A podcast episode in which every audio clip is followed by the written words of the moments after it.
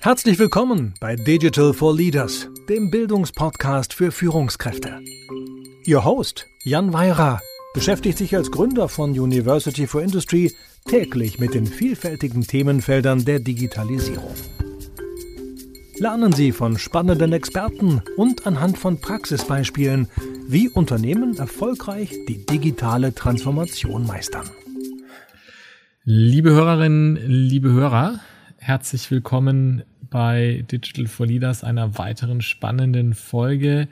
In meinem Podcast sprechen wir ja immer über Digitalisierung, über Digitalthemen und oft geht es dabei um die faszinierenden Chancen, Möglichkeiten, aber auch Herausforderungen, die ja einen so betreffen, wenn man sich als Führungskraft dem Thema Digitalisierung widmet. Und Heute soll es um ja eine besondere Form der Herausforderung in Bezug auf Digitalisierung gehen. Und zwar geht es heute um den Stress, und digitalen Stress in Organisationen. Und ich freue mich, heute einen Gast zu haben, der sich, glaube ich, wie kaum ein zweiter tief in dieses Thema eingearbeitet hat, weil er neben viel praktischer Erfahrung unter anderem eine Doktorarbeit darüber geschrieben hat.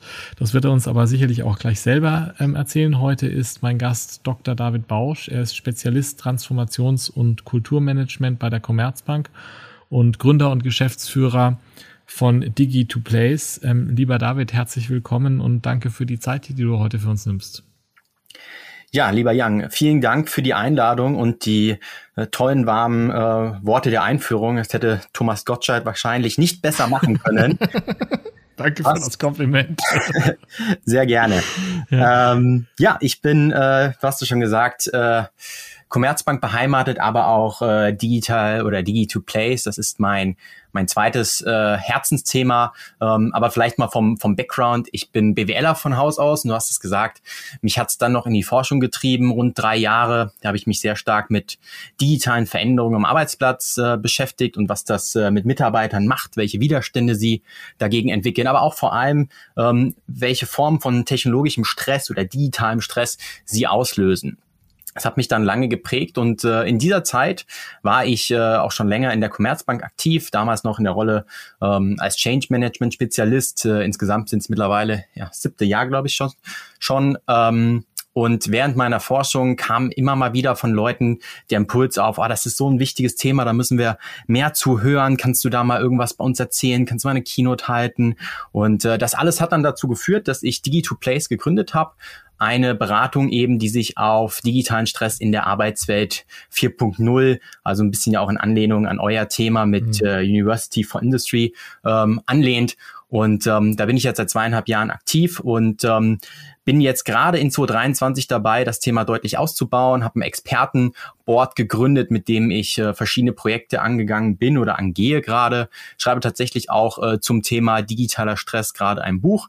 Ähm, wird den ähm, ja, plakativen Namen tragen, äh, digitaler Stress, Schattenseite der neuen Arbeitswelt. Und ähm, ja, abseits dieser ja, Publikation oder auch meiner Tätigkeit in der Commerzbank und auch äh, Digi2Place habe ich noch einen Lehrauftrag an der Hochschule in Mainz inne, ähm, dort äh, ganz klassisch Change Management, auch wieder so ein Herzensthema äh, von mir, ähm, da mit den jungen Leuten in Kontakt zu bleiben. Und darüber hinaus bin ich in verschiedenen ähm, anderen Verbänden und Beratungen auch noch als Experte eingebunden. Da ist das Münchner Leadership Institut zu nennen, aber auch die Initiative der Coaching Lines und das alles zusammen ähm, fasst mich und mein, meine Person eigentlich ziemlich gut zusammen. Ähm, relativ vielfältig unterwegs, äh, aber macht Spaß und es ist schön, dass die Rädchen ähm, von all diesen Punkten gut ineinander greifen. Ja, du danke, danke für diesen Einblick und ich, ich finde es äh, immer wieder faszinierend. Ich habe das Gefühl, jedes Mal, äh, wenn wir sprechen, lerne ich was Neues und lerne einen neuen Aspekt deiner vielseitigen äh, Tätigkeiten ähm, kennen. Jetzt hast du Jetzt hast du so schön einführend gesagt, digitaler Stress in Organisationen ist ein sehr wichtiges Thema und ich glaube auch manchmal ein vielleicht zu wenig beleuchtetes Thema, meine persönliche Meinung. Für unsere Hörerinnen und Hörer, ähm, lass uns ganz vorne einsteigen. Was ist das? Wie definierst du und wie ist das definiert, digitaler Stress? Ja, die Frage ist äh, so einfach wie komplex zu beantworten. Ähm, fangen wir mal mit der einfachen ähm, Ausführung an. Digitaler Stress entsteht immer da, wo Menschen mit Technologien oder digitalen Systemen interagieren. Mhm. Das bringt jetzt den Zuhörern noch nicht viel Mehrwert an dieser Stelle und ist vielleicht noch relativ naheliegend. Ähm, die komplexere Antwort geht dahin, dass äh, digitaler Stress verschiedene ähm, aus verschiedenen Dimensionen entsteht. Ähm, mittlerweile ist die Forschung so bei sechs bis sieben größeren. Es gibt noch ein paar kleinere, aber die größeren, ähm, und das ist ganz spannend, die sind relativ vielfältig, aber sind auch hier, glaube ich, keine Raketenwissenschaft. Also das ist das Schöne, weil es so ein nahbares, greifbares Thema ist. Ich äh, gehe die mal gerne für dich durch. Ja. Ähm, das beginnt mit der Überladung, also die bloße Zunahme äh, an Technologien, vor allem aber auch äh, Kommunikationstechnologien. Äh, wenn man sich mal erinnert, vor der Pandemie da haben die meisten von uns primär per Telefon oder per Mail kommuniziert. Das hat sich jetzt äh, drei Jahre später komplett gewandelt. Äh, es gibt Chats dazu, wir haben Videokonferenzsysteme, ähm, es gibt auch SharePoints, wo wir noch immer drauf gucken müssen, was da an mhm. neuen Inhalten gekommen ist. Also es gibt ganz viele neue Eingangskanäle ähm, und die im Blick zu behalten, ist natürlich deutlich anspruchsvoller, als wenn wir uns früher auf zwei konzentrieren mussten. Dann gibt es das Thema Komplexität, wenn man eine Technologie nicht durchdringen kann oder einen Prozess. Es gibt das Thema Ungewissheit im Umgang, was sehr stark auch mit der Komplexität zusammenhängt. Also wie bediene ich die Technologie eigentlich und mhm. ähm, wie handhabe ich sie entsprechend? Dann gibt es das Thema Unzuverlässigkeit, ähm, dass Technologien halt leider, und das werden sie vermutlich auch immer bleiben, nicht 100% zuverlässig sind und immer mal abstürzen. Ähm, man stelle sich vor, unsere Aufnahme hier würde jetzt auch abstürzen an dieser Stelle. Ähm, dann wette ich, dass meine Apple Watch äh, ausschlagen würde, dass in dem Moment mein Puls äh, 15 Schläge höher gehen mhm. würde. Mhm. Und ähm, Deswegen äh, ist das eben auch ein Faktor, der gerade, wenn es dann Richtung digitale Transformation Organisationen geht, wirklich zum Tragen kommt. Mhm ein Aspekt, der ähm, den viele in der Pandemie wahrscheinlich sehr ähm, gut haben spüren können, ohne dass sie es vielleicht wussten in dem Moment, dass es digitaler Stress ist, ist die Entgrenzung von Beruf und Privatleben. Mhm. Die mobilen Arbeitsmöglichkeiten, die wir mittlerweile haben, die Arbeit im Homeoffice, hybride Arbeitsmodelle, die uns wirklich viele, viele Vorteile bringen, keine Frage, ähm, führen aber auch dazu, dass die Grenzen zwischen eben privaten und beruflichen Leben immer weiter aufweichen. Und ähm, das ist eben ein Thema, was äh, auf Dauer zu einer großen Belastung und zu großen Auswirkungen führen kann, weil einfach, man, man stelle sich vor, hier die gesetzliche Regelung im Sinne von Ruhephasen, elf Stunden, die sind ja im digitalen Zeitalter kaum noch einzuhalten. Mhm. Alleine schon, wenn ich abends vom Sofa nochmal irgendwie ein paar Mails auf, äh, auf meinem betrieblichen Smartphone mir anschaue, ähm, dann habe ich diese elf Stunden vor Mail gar nicht mehr. Und das ist im digitalen Zeitalter einfach was, was durchaus zum Problem werden kann. Mhm. Dann haben wir das Thema ähm, der Überwachung. Gerade wenn ich im Homeoffice bin vielleicht, ähm, inwieweit trackt mein Arbeitgeber meine Leistung, ähm, filmt mich über die Kamera, macht Screenshots äh, oder Systeme, die Screenshots machen. Was mache ich gerade auf meinem Bildschirm? Da gibt's ganz vielfältige und kreative äh, Programme, die Arbeitgeber da unterstützen wollen, um ihre Mitarbeiter zu überwachen. Klammer auf, in Deutschland glücklicherweise sehr stark reglementiert, ähm, aber möglich wäre es. Mhm. Und das ist was, was viele, viele Nutzer wirklich umtreibt. Ähm, wenn der Arbeitgeber in den privaten Bereich damit eingreift und hier irgendwie versucht, die Leistung zu überwachen. Mhm. Und ein großer Faktor, der immer relevanter wird, gerade mit dem Blick, wenn wir uns der Industrie 4.0 nähern, ist das Thema Jobunsicherheit. Kann mein Arbeitsplatz vielleicht ähm, durch eine Technologie, durch einen Algorithmus, durch eine KI, wir erleben ja gerade ChatGTP, ersetzt mhm. werden? Mhm. Und ähm, wenn ich dann heute Mitarbeiter bin in einem Backend äh, oder in einer Backend-Abteilung, dann ist es natürlich die Frage, oh, gibt es meinen Arbeitsplatz in fünf bis zehn Jahren so noch? Ich habe vielleicht meine Familie zu ernähren und was mache ich denn danach? Ich mache den Job vielleicht mein Leben lang bisher und ich kann auch nichts anderes erstmal. Also das sind wirklich existenzielle Sorgen, die damit einhergehen. Ja. Das wären so die sieben großen, ja. sage ich mal, wo wir uns drum bewegen. Und das sind ja im Prinzip die Dinge, die den, die den Stress verursachen. Wie äußert der sich dann? Ist das das gleiche wie, weiß ich nicht, ich bin jetzt gestresst, ich muss noch ganz schnell äh, den Koffer packen, weil in drei Minuten fährt äh, das Auto mit der Familie los und ich habe wieder nicht gepasst. Ist das so eine Form von Stress, über die wir hier reden, die sich dann körperlich äußert mit ja. der, der Pulsschlag geht hoch und, und wenn ich da dauerhaft in so einem Stresszustand bin, hat das die entsprechenden gesundheitlichen negativen Folgen oder, oder wie, wie denkst du und wie denkt ihr darüber nach? Ja, also das Thema ist durchaus vergleichbar zur allgemeinen Stressforschung. Da basiert der digitale Stress auch von der Beheimatung, sage ich jetzt mal. Ähm, mhm. Das digitale Stressmodell basiert auf dem transaktionalen Stressmodell von Richard Lazarus, ähm, was auf zwei Bewertungen, sage ich jetzt mal vereinfacht, beruht. Auf der einen Seite, wie bewerte ich eine digitale Situation, also einen digitalen Stressor und was kann ich dem als Bewältigungsmöglichkeiten entgegensetzen? In diesem mhm. Spannungsfeld entsteht digitaler Stress immer. Und ähm, Deswegen in dem Moment, wo ich den digitalen Stressor stärker einschätze als das, was ich ihm entgegensetzen kann, dann empfinde ich eben genau diese Symptome, die du gerade gesagt hast, mhm. ähm, die man auch aus der allgemeinen Stressforschung kennt. Und die Auswirkungen, die dadurch dann entstehen, die sind in großen Teilen vergleichbar, aber natürlich sind sie in der allgemeinen Stressforschung bisher noch besser untersucht. Aber ich denke, das Feld ist ja auch wenn es jetzt in den 80er Jahren sogar schon begann mit der Forschung, noch verhältnismäßig jung. Und ja. Äh, ich denke, da werden wir ähm, noch sehr weitreichende Forschungsergebnisse in den nächsten Jahren sehen. Ja. Okay, jetzt hast du schon, du hast schon eingangs so gesagt, so das, das betrifft uns alle, ja, oder, oder das betrifft alle, die, und das sind ja irgendwie dann doch fast alle, ähm, wenn man mal von denen, ich glaube, es gibt irgendwie zehn Prozent in Deutschland, die nie das Internet nutzen, aber wir von denen abschauen, dann sind es doch fast alle. Aber gibt es gewisse, gewisse Gruppen, gewisse Mitarbeiter, ja, Schichten, die besonders davon betroffen sind? Gibt es dazu irgendwie Erkenntnisse? Ja, die gibt es. Ähm, man kann als Faustformel sagen, desto digitalisierter der Arbeitsplatz ist, desto größer ist natürlich auch der Einfluss dann von digitalem Stress. Okay der ähm, dann tatsächlich sich so äußert. Ähm, das entscheidet sich dann über diese beiden Bewertungen, die ich gerade genannt habe. Ähm, mhm. also wie bewerte ich den digitalen Stress und was kann ich ihm entgegensetzen? Weil ähm, natürlich ähm, ist ein Arbeitsplatz von einem, ich sage jetzt mal, Big Data Analysten auch in der Regel sehr digitalisiert. Der mhm. wird sich aber vermutlich keine Sorge um seinen Job machen, wird aus diesem Stressor keinerlei Stress empfinden, genauso wie ein IT-Spezialist vielleicht weniger digitalen Stress empfindet, der durch Komplexität und Ungewissheit im Umgang entsteht, weil er einfach dort sehr gute Handlungskompetenzen hat, mhm. äh, die ihm dann äh, helfen, diesen Stressor zu bewältigen. Mhm. Aber um auf deine Frage zurückzukommen, man kann sagen, dass im Moment zumindestens die Menschen, die einer klassischen Wissenstätigkeit nachgehen, also vereinfacht gesagt der typische Büroangestellte, mhm. ähm, dass der sehr stark von digitalem Stress betroffen ist, weil er eben natürlich jetzt in der Pandemie enorm viel äh, Veränderungen an seinem Arbeitsplatz bekommen hat.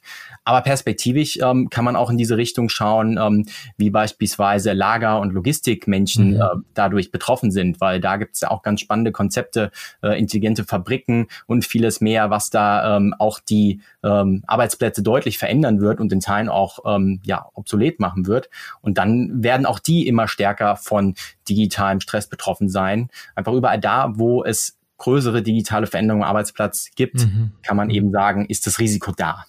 Ja, das heißt also immer dann, wenn, ich finde es ganz spannend, was du gerade gesagt hast, die, die schon immer Digital Natives waren und da tief drin sind, da ist unter Umständen so, da sind zwar Faktoren da, aber vielleicht auch gut, ich, ich, ich reagiere da natürlich ganz gut drauf und da, wo die Veränderung noch neu ist, ist tendenziell der Stress am größten. Da so ein bisschen raus. Das kann man, das kann man als Faustformel sicherlich sagen. In meinen ja. Studien, die ich im Rahmen meiner Promotion durchgeführt habe, war ganz spannend, dass ähm, diese Punkte, die du beschrieben hast, dass mhm. ähm, das äh, ist ja das, was gerade diesen Digital Immigrants, wie man sie gerne nennt, ähm, ja. Eben nicht mitbringen. Und die haben dann eher den äh, empfinden digitalen Stress wegen dieser Komplexität, der Ungewissheit ja. im Umgang. Hingegen junge Menschen, also also meine Generation, ähm, eher tatsächlich von der Dimension der Entgrenzung vom privaten Berufsleben betroffen mhm. sind. Und äh, ich habe mir das so hergeleitet. Ähm, meine Generation kennt es ja gar nicht mehr, eine klare Trennung zwischen Beruf und Privatleben. Wir sind ja mehr oder weniger ins Arbeitsleben gekommen, wo wir schon immer sagen wir mal, einen, einen Laptop irgendwie noch zur Verfügung hatten oder einen ähm, Smartphone oder davor zumindest ein Handy. Also wir waren irgendwie immer ähm, mehr oder weniger erreichbar, aber manch andere Angestellte, die kennen ja noch dieses Zeitalter, wo du morgens um neun ins Büro bist und abends um fünf, ich sag das mal plakativ, äh, nach Hause bist. Und dann bist du natürlich auch nicht mehr abends um 21 Uhr noch mal ins Büro gefahren, um deine E-Mails zu checken. Ja. Dann, dann warst du halt zu Hause und es musste bis zum nächsten Tag warten. Aber ja. für diese junge Always-On-Generation, wie sie auch gerne heißt, ähm, ist das vermeintlich kein Problem, abends mal in die Mails zu gucken. Aber ja. auf Dauer dann ein Problem, weil dann wirklich diese Grenzen verschwimmen. Mhm. Kann man das eigentlich messen? Also kann ich, wenn ich, wenn ich jetzt an meine, an meine Mitarbeiter hier äh, denke und, und darüber nachdenke, wie, äh, wie stark sind die betroffen, bevor wir gleich auch darüber reden, ja, was kann ich denn tun, insbesondere als Führungskraft, aber gibt es eine Möglichkeit zu sagen, wie groß ist das mhm. Problem und, und auch wo, wo ist das Problem? Also um das Problem messbar, vielleicht sogar quantifizierbar irgendwie zu machen, gibt es da Möglichkeiten? Ja, Da gibt es äh, gute Messverfahren, gut in der Wissenschaft fundierte Messverfahren äh, mit einem sehr umfangreichen Fragebogen, äh, mhm. wo man ganz genau sagen kann, okay, aus welcher Dimension entsteht denn der digitale Stress? Und das ist elementar, wenn wir jetzt gerade, du hast es schon gesagt, gleich zu gucken, äh, was man denn vielleicht präventiv dagegen machen kann. So frei mhm. nach dem Motto, ähm, keine ähm, keine Behandlung ohne Diagnose. Also es ist ja. zu wissen, ähm, was man äh, oder wo der digitale Stress äh, im Unternehmen sehr stark resultiert.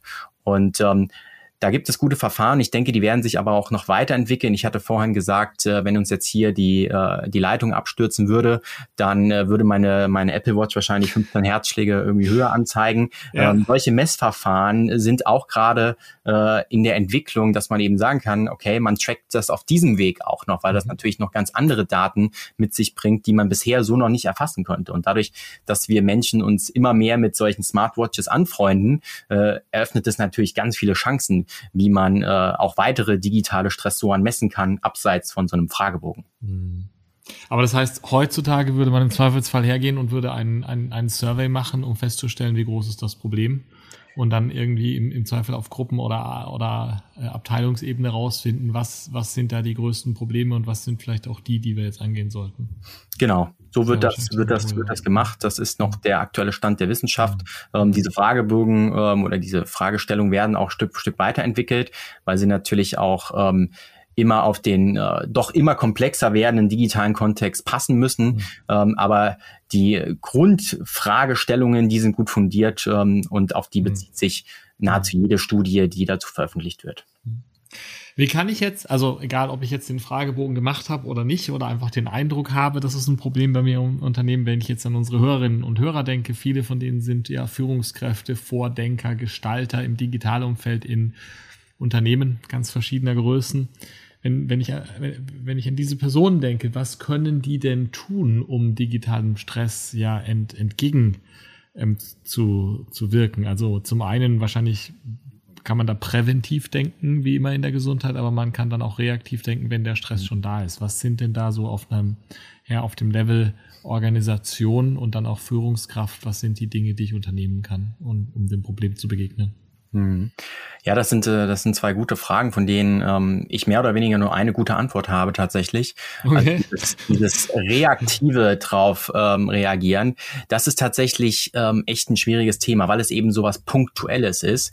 Ähm, ich nehme mal ein Beispiel in der allgemeinen Stressforschung ähm, oder auch in der Psychologie gibt es ja immer den Punkt, äh, wenn man so richtig ähm, gerade merkt, okay, der, der Puls geht durch die Decke, ich bin total äh, am aufgeregt sein und weiß ich nicht, dann hier so ein Löffel Meerrettich zu essen und dann bringt dich dieser Reiz äh, auf ein gewisses Level wieder, weil es ein anderen, anderes Symptom ähm, quasi auslöst. Ähm, das wird natürlich im Unternehmen keiner machen, wenn er jetzt gerade von der äh, Technologie gestresst wird. Ähm, deswegen ist es hier echt schwer, diesen, diesen kurzzeitigen mhm. äh, Impuls, den der Körper dann ähm, von sich gibt, den zu reduzieren. Äh, viel wichtiger ist es, ähm, dann halt präventiv langfristig zu denken, weil mal so einen kurzen äh, digitalen Stressmoment, den können wir alle wegstecken. So. Mhm. Äh, auch mehrere davon im Zweifel am Tag. Aber wenn das halt mhm. halt zur Regel wird, ähm, dann kann es eben wirklich äh, große Folgen haben, bis hin zu Burnout-Erkrankungen ähm, ist da vieles schon belegt. Und es gibt auch Forscher, die wirklich dafür plädieren, um 17 Uhr oder um 18 Uhr, je nachdem,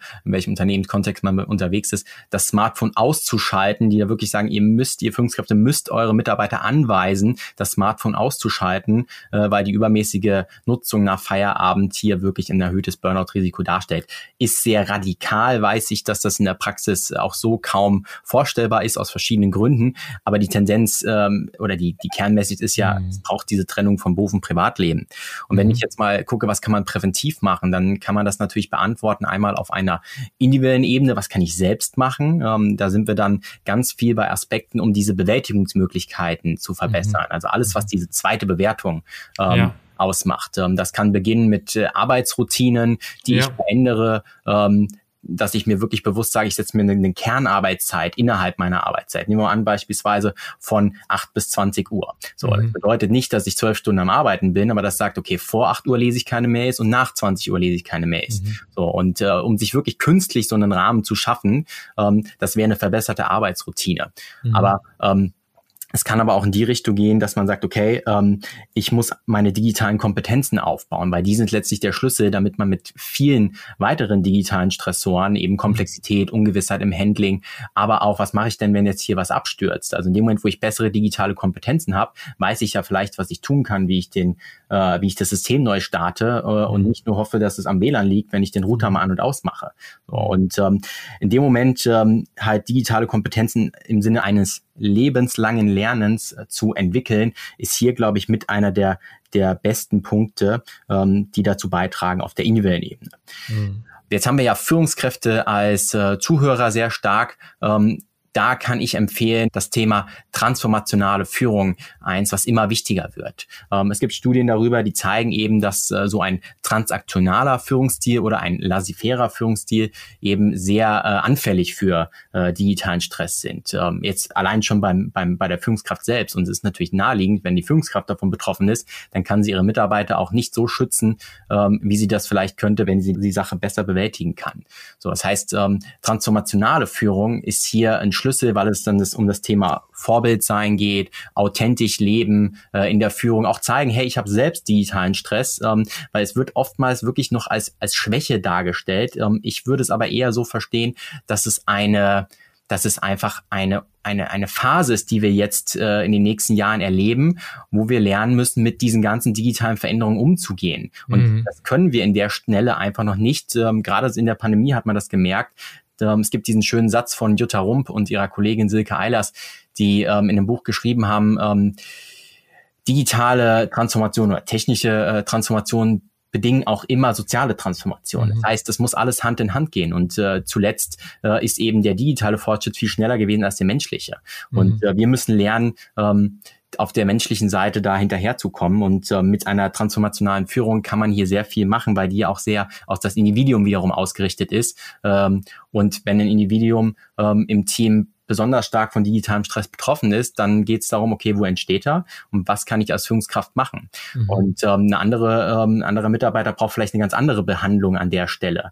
Und ähm, deswegen hier sehr ähm, individuell und situativ unterwegs zu sein, das ist als Führungskraft eben ganz entscheidend. Also ich hatte ja das Beispiel auch oft genannt, ähm, dass der Mitarbeiter sich selber diese Kernarbeitszeit schafft. Aber ähm, muss man sagen, Hand aufs Herz, ähm, trauen sich das alle Mitarbeiter ja. tatsächlich? Ja. Und ähm, ich glaube nein. Also, also ich weiß, dass du das äh, ja war nicht darauf bezogen natürlich, aber äh, ich glaube wirklich, die, die trauen sich das nicht. Und ähm, da braucht es die, die Anweisung ja, genau. äh, von der Führungskraft zu sagen, hey, ich erwarte nicht, dass du nach einer gewissen Uhrzeit, will der ja gar nichts vorgeben jetzt, äh, noch erreichbar bist oder in deine Mails schaust. Ich möchte, dass du langfristig leistungsfähig bleibst. Und deswegen ist es wichtig, dass du hier eine klare Trennung hast. Und ähm, eine Führungskraft muss hier einfach einen Blick äh, entwickeln, dass mentale und und äh, psychische Leistungsfähigkeit ähm, immer, immer wichtiger wird und ähm, ein fester Bestandteil eben, den man in der Arbeitswelt nicht vernachlässigen darf.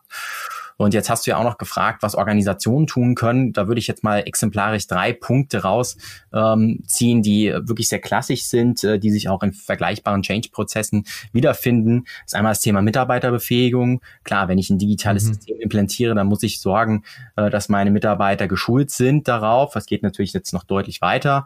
Ähm, die Einbindung der Mitarbeiter in so einen digitalen Veränderungsprozess, dass man von ähm, die Sorgen und Nöte direkt zu Beginn so eines Implementierungsprozesses oder schon in der Planung zuvor berücksichtigen kann. Ähm, aber auch das Thema ein wirklich guter technologischer Support. Ähm, mhm.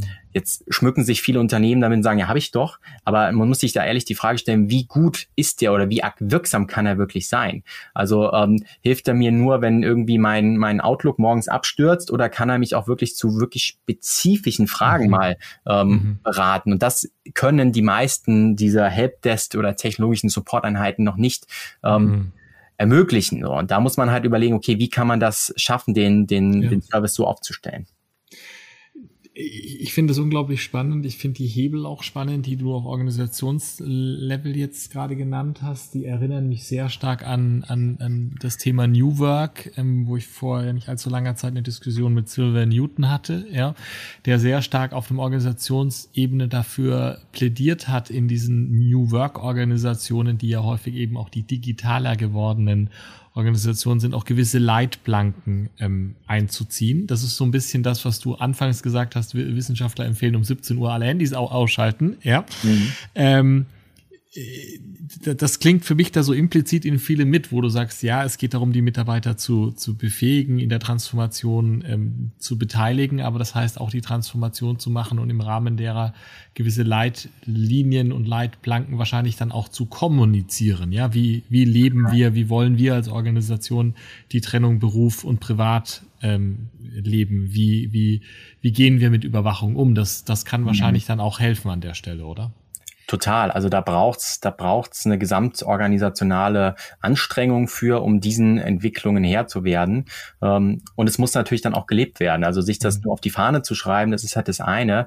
Aber es kommt da wirklich auf jede einzelne Führungskraft im Unternehmen an, ähm, dass sie da diesen ähm, digitalen Stress und die Herausforderungen von New Work eben ernst nehmen äh, und das nicht nur als, ähm, ja, wir machen das für ein schönes Branding nach außen, dass wir New Work mhm. haben, sondern dass jetzt wirklich die Vorteile für uns nutzen. Aber äh, es hat halt alles zwei Seiten im Leben und wenn man die Vorteile nutzen will effektiv, dann muss man sich auch zumindest mit den ähm, Herausforderungen und den negativen Seiten auseinandersetzen. Mhm.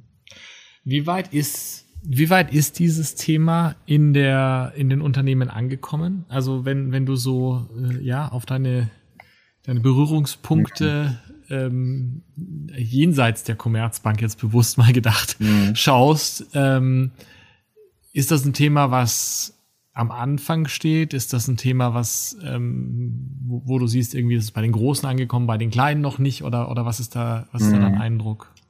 Ja, die traurige äh, Wahrheit, die ich zumindestens äh, so erfahre, ist, dass es eigentlich gar kein Thema ist bisher. Mhm. Ähm, es ist äh, aus dieser Forschungsbubble rausgekommen während der Pandemie. Äh, mhm. Da gibt es dann erste praxisorientierte Studien, ähm, die dazu was veröffentlicht haben. Und es greift natürlich auch äh, Medien auf an dieser Stelle. Aber in den Unternehmen ist das noch viel zu wenig bekannt. Also all das, was ich höre, es ist komplett Neuland. Zumindestens, mhm. wenn man, wenn man das Thema beim Namen nennt. Wenn man dann mhm. auf die Belastungsfaktoren kommt, mhm. ähm, dann merken viele, okay, ähm, ja, das betrifft mich tatsächlich. Also mhm. ich habe in jeder meiner Keynotes, die ich dazu halte, immer ähm, Aha-Effekte, wo sagen, ja, genau, das ist es. Mhm. Ähm, nur nicht, dass es digitaler Stress ist. Und jetzt mhm. haben wir, können wir das Kind beim Namen nennen. Ähm, ich glaube, es ist wirklich noch sehr stark am Anfang und es wird noch sehr viel Aufklärung und Sensibilisierung für das Thema brauchen. Mhm. Und es ist aber eigentlich am Ende des Tages ja ein, Geschäftsinteresse, dieses Thema zu lösen, weil du hast vorhin über Burnout und ähnliches geredet. Eigentlich, ähm, gibt ja in, in, größeren Unternehmen oft ein betriebliches Gesundheitsmanagement und irgendwie da müsste man es ja schon fast verankern, mhm. ist so mein Eindruck, oder? Ja, absolut. Also gab jetzt eine, eine jüngste Studie, ähm, die hat äh, verdeutlicht, ich meine, war von der TK auch, ähm, dass das betriebliche Gesundheitsmanagement da noch echt Nachholbedarf hat und auch in dem Thema Gefährdungsbeurteilung ähm, gibt es da auch noch nicht die ähm, Implikationen, die man vielleicht bräuchte. Und ähm, ich hatte vorhin ähm, die, sagen wir mal, individuellen Risiken und Auswirkungen angesprochen, aber auch für Unternehmen ist es ja nochmal ein ganz anderes Thema. Also da gibt es vielfältige Studien, die zeigen, dass die Produktivität deutlich sinkt, äh, die Arbeitszufriedenheit geht runter, die Bindung der Mitarbeiter lässt nach. Ähm, all diese klassischen KPIs sind hiervon betroffen. Und äh, ich habe mich ja in meinen Studien damit beschäftigt, ähm, wie inwieweit auch Widerstandsverhalten gegenüber diesen Veränderungen ähm, dann ein Thema ist. Und äh, ich konnte das äh, auf vielfältige Art und Weise belegen. Und ähm, Widerstand ist ein natürlicher Bestandteil des Be Veränderungsprozesses. Mhm. Ähm, und in dem Moment, ähm, wo man aber mit diesem Widerstand nicht angemessen umgeht, dann können Transformationsprojekte auch scheitern. Also wir wissen ja, Faustformel, 70 Prozent der Transformationsprojekte gelingen nicht. Und häufig sind eben Widerstände von Mitarbeitern hier ein Grund, warum sie nicht gelingen. Ähm, das macht es umso wichtiger, dass man eben digitalen Stress ernst nimmt, damit nicht die Gesamtorganisation in ihrem Transformationsprozess behindert wird. Mhm da könnten wir jetzt, glaube ich, noch eine Stunde tiefer gehen, David. Aber wir, wir, wir müssen zum Ende kommen, sonst sprengen wir das Format ähm, dieses Podcasts. Ähm, wenn du so auf das, was wir heute schaust, was wir heute, äh, was wir heute diskutiert haben, schaust, auf digitaler Stress schaust, an unsere Hörerinnen und Hörer denkst, was sind so die drei Dinge, wo du sagst, ja. sie, liebe Führungskräfte da draußen in der deutschsprachigen Industrie, das sollten sie sich merken, das sind die drei So Whats zu mitnehmen. Mhm. Ja, also ich glaube, ganz wichtig ist erstmal, dass es immer sehr individuell ist und dass es auf dieses Spannungsfeld der beiden Bewertungen ankommt. Also wie entsteht es gegenüber, was kann ich dem entgegensetzen? Das ist so der erste Punkt. Der zweite ist äh, diese, der vielfältige Ursprung, also äh, Komplexität, Überladung, Ungewissheit, Jobunsicherheit. Ähm, Unzuverlässigkeit, äh, Überwachung. Also es gibt vielfältige Stressoren, die hier eine Rolle spielen und die musste man natürlich auch äh, immer im Hinterkopf behalten. Und der dritte Punkt ist, es wird ein sehr wachsendes Thema, je digitalisierter das Unternehmen wird. Vielleicht haben wir Zuhörer, die da noch nicht so äh, weit in der Transformation mit ihrem Unternehmen fortgeschritten sind, äh, dann kommt das erst alles bei ihnen. Das ist, glaube ich, der wichtige dritte Punkt. Das wird nicht gehen. Hm. Fängt erst an. Jetzt habe ich noch eine, Zusatzfrage. von, von, von all den Stressoren, was ist für dich persönlich der größte? Uh, ist eine gute Frage. Ähm, ich glaube tatsächlich, für mich ist es die Überladung, dass es immer mhm. mehr Technologien äh, einfach werden. Und man muss sich ja mit immer mehr Technologien auch ähm, dann ähm, fit machen. Und ähm, wenn ich jetzt denke, jetzt heute, wir nehmen das Ganze ja über eine Software auf, die ich so im Vorfeld auch noch nicht kannte, also musste ich mich damit auch erstmal äh, zurechtfinden und alles. Und ähm, das ist ein weiterer Kanal. Und ähm, es wird immer mehr an dieser Stelle. Und das ist, glaube ich, das, was mich tatsächlich äh, mit am meisten stresst. Ja, finde ich spannend. Ich habe da nämlich auch drüber nachgedacht. Ich glaube, für mich ist es auch oft die Überladung. Und dann gibt's natürlich die Tage, wo es auch die Unzulänglichkeit ja. der Technologie sein kann, wo man Total. dann mal laut schreien muss. ähm, ja, vielleicht ist das für Sie, liebe Hörerinnen, liebe Hörer, auch was, worüber Sie jetzt mal nachdenken. Was ist für Sie der große Stressor? David, hast du zum Abschluss für uns auch noch einen Hinweis auf ein Buch oder einen Podcast? Also ich habe dazu selbst mal einen Podcast gemacht, äh, mhm. 2021 bis 2022, äh, findet sich unter Digi2Place der Weg zur Arbeitswelt 4.0 äh, auf allen gängigen Podcast-Formaten und Plattformen. Ähm, als Buch, ich hatte es ja schon so ein bisschen erwähnt, tatsächlich schreibe ich dazu gerade äh, ein Buch. Ähm, das wäre aber noch zu früh zu empfehlen, weil da ist das Stadium noch nicht reif genug. Aber ich glaube, was äh, vielleicht ein bisschen abseits von dem Thema ähm, äh, liegt, aber trotzdem extrem wertvoll ist und auch Implikationen für dieses Thema hat, ist äh, Klassiker von Daniel Kahnemann, Schnelles Denken, Langsames mhm. Denken. Äh, da lernt man unglaublich viel über menschliche Entscheidungsprozesse, ähm, wo man letztlich auch viel auf äh, digitalen Stress überführen kann. Danke für die schönen Empfehlungen, die ich, die kann ich mich bei beiden anschließen. Äh, ich kenne deinen Podcast, finde ihn fantastisch, kenne das Buch, fand das extrem ähm, ja, insightful. Vielen Dank. Wir werden beides in den Show Notes verlinken. Ähm, für Sie, liebe Hörerinnen, liebe Hörer, auch noch ein kleiner Hinweis ähm, in eigener Sache. Vielleicht kennen Sie das inzwischen schon. In Spotify, in der App ähm, gibt es inzwischen die Möglichkeit, ähm, bei Podcasts auch ja Feedback und Kommentare an die Macher zu senden, Fragen zu stellen. Wir würden uns freuen, dafür über diesen Kanal von Ihnen vielleicht auch das ein oder andere zurückzuhören, sonst natürlich auch über die anderen Kanäle, die es zu mir und zu uns gibt. Ja, und jetzt bleibt mir nur zu sagen, ähm, lieber David, vielen Dank für deine Zeit und für diesen spannenden Rundumschlag und diesen Tiefgang zum Thema digitaler Stress. Ja, sehr gerne. Vielen Dank für die Einladung, lieber Jan. Vielen Dank fürs Zuhören. Wenn Ihnen diese Folge von Digital for Leaders gefallen hat, empfehlen Sie den Podcast gerne weiter, teilen Sie ihn auf Social Media oder hinterlassen Sie eine Bewertung. Um immer auf dem Laufenden zu bleiben, folgen Sie Jan Weirer und University for Industry auf LinkedIn.